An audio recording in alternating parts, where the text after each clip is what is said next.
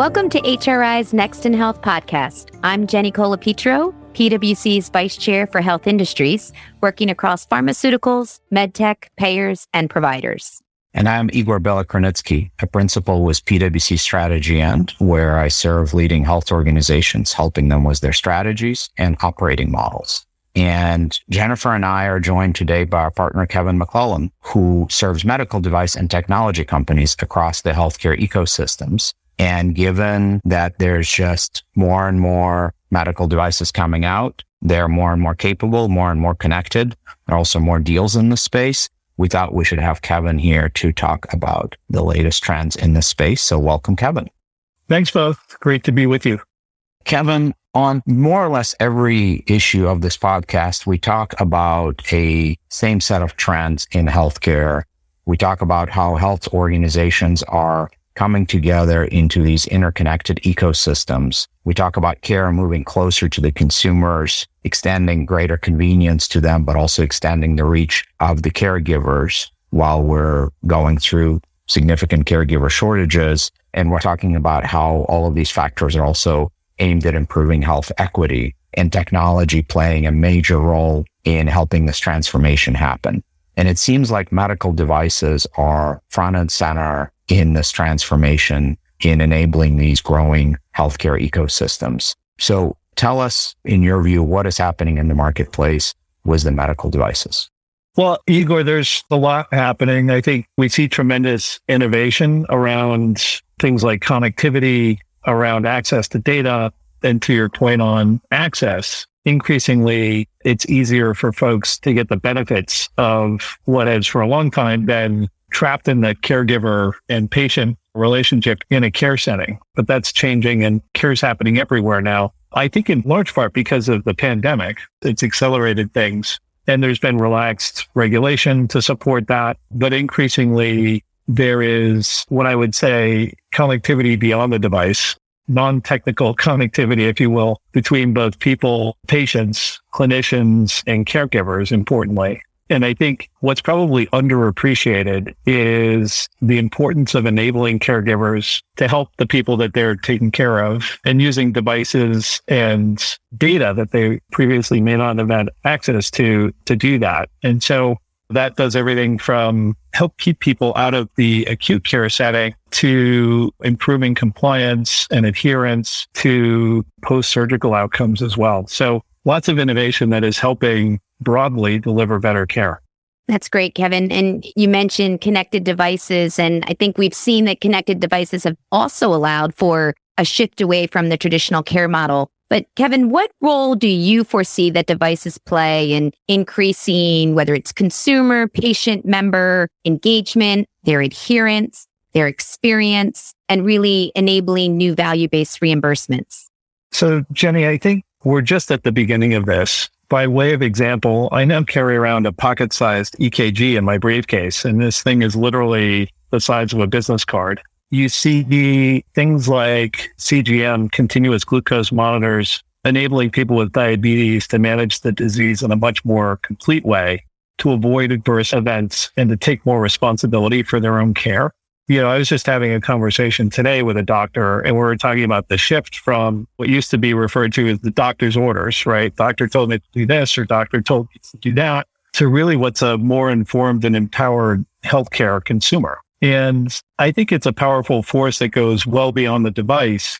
And if I could tee up perhaps one of the challenges for the device companies and the folks who are traditionally in this space, it's that there's a tendency to focus too much on the device and not enough on how to enable some of these things that we're talking about. Absolutely. And HRI just recently kind of focused one of our podcasts on the hospital at home. And we talk a lot about virtual care and home care. Kevin, how do you feel that the devices are helping to move more care to the home? Well, Jenny, we're seeing good examples of this starting. And again, I'd say we're early, early days on this, but they say knowing's half the battle, right? And so some of the RPM solutions that now are much easier to use, much easier to set up are really enabling better tracking of how people are doing at home. And while it's helpful to have more data, we also know that there's a challenge for physicians who are already overloaded with seeing patients and the data related to each patient that's available in the EMR. And so with limited time interpreting all of that information, and then, you know, if you can imagine taking on new information from connected devices is almost overwhelming. Right. And so I think we need to be more creative in thinking about how to apply the data that's coming off of these devices and out of these systems. It's possible that things like AI and predictive algorithms will help.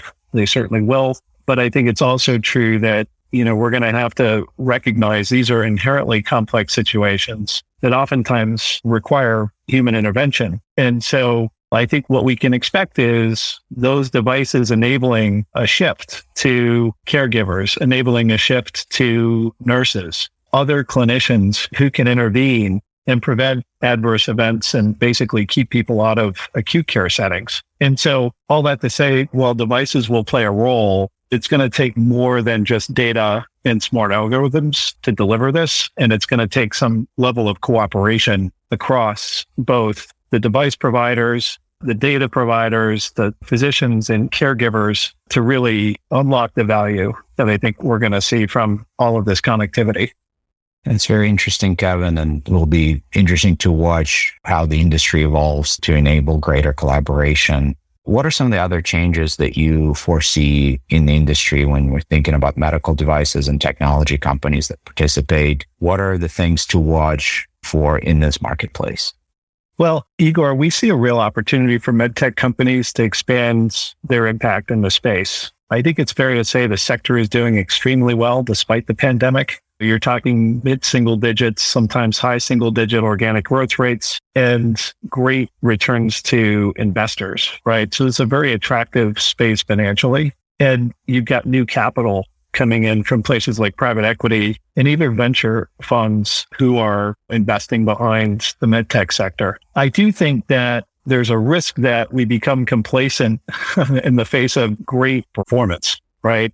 Traditionally the device space has relied quite a bit on M&A for innovation. And this quarter was no exception, right? It's about the fourth highest quarter of M&A activity for the sector in the last 10 years. So that is a reality. But I think as connected care, virtual care, RPM and other technology enables new care models and the avoidance of hospitalizations, there's potentially a bigger role for medtech companies to play.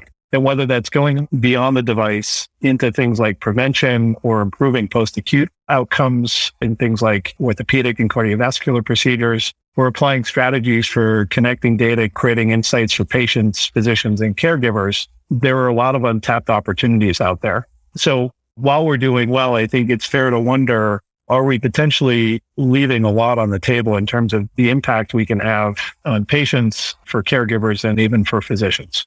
That's fascinating, Kevin. And I think maybe that's where we'll take this conversation for our last question. You mentioned data and insights. And as I imagine this universe of devices that are out there, they're all generating some sort of data and that data presumably is going somewhere. And once you start zooming out from individual patient level to population level, presumably there's some fascinating insights that could be gleaned from all of this data that these devices are generating. How much of that is being used today? How much are we taking advantage of all of this data and how much are we able to use it and monetize it? Well, I think the short answer, Igor, is very little. And part of the reason we're using very little of this is because it's inherently difficult to pull the type of data together that you need to manage population health. And so I referenced earlier the need for collaboration across the sector. And I think this is one place where that's especially true. We're seeing more demand for individuals to manage data. Just think about what you get from your smartphone in terms of your own health data. We're seeing more interest from employers to manage their population of employees and data to do that. And keep in mind, any employer size is self-insured. So they've got an economic incentive to do a better job of that. Not to mention an employee well-being incentive we're seeing the hospitals and IDNs who are also more interested in taking on risk and population health, which is inherently challenging without the right insights. And so everybody's trying to figure this out. I'm not sure that the question is how to monetize as much as it is how to unlock the potential of better well-being, better care, better outcomes for people. And a lot of this may well end up as consumer surplus, but in a world where there's a lot of debate about how to carve up the healthcare spending pie. I think this is really an opportunity to expand the pie rather than carve it up. And for me, that's part of what's so exciting about this. But it is, uh, as I said, it's a difficult one to solve because of the collaboration needed across the value chain here. Yeah, that's exciting, Kevin, to just hear about the tremendous innovation that's here today and, and on the horizon. And I think it really presents some differentiated growth opportunities for MedTech as you say, unlock that value and really reimagine the traditional care model to drive connectivity, as you said, both digitally and personally to create more cross industry collaboration and partnerships and really drive real value and impact. Kevin, thanks for your insights on this podcast. We appreciate your time. Thanks, Jenny. Thanks so much for having me. For more on these topics and other health industry insights driven by policy, innovation, and care delivery changes, please visit our website at pwc.com forward slash HRI. Until next time, this has been Next in Health.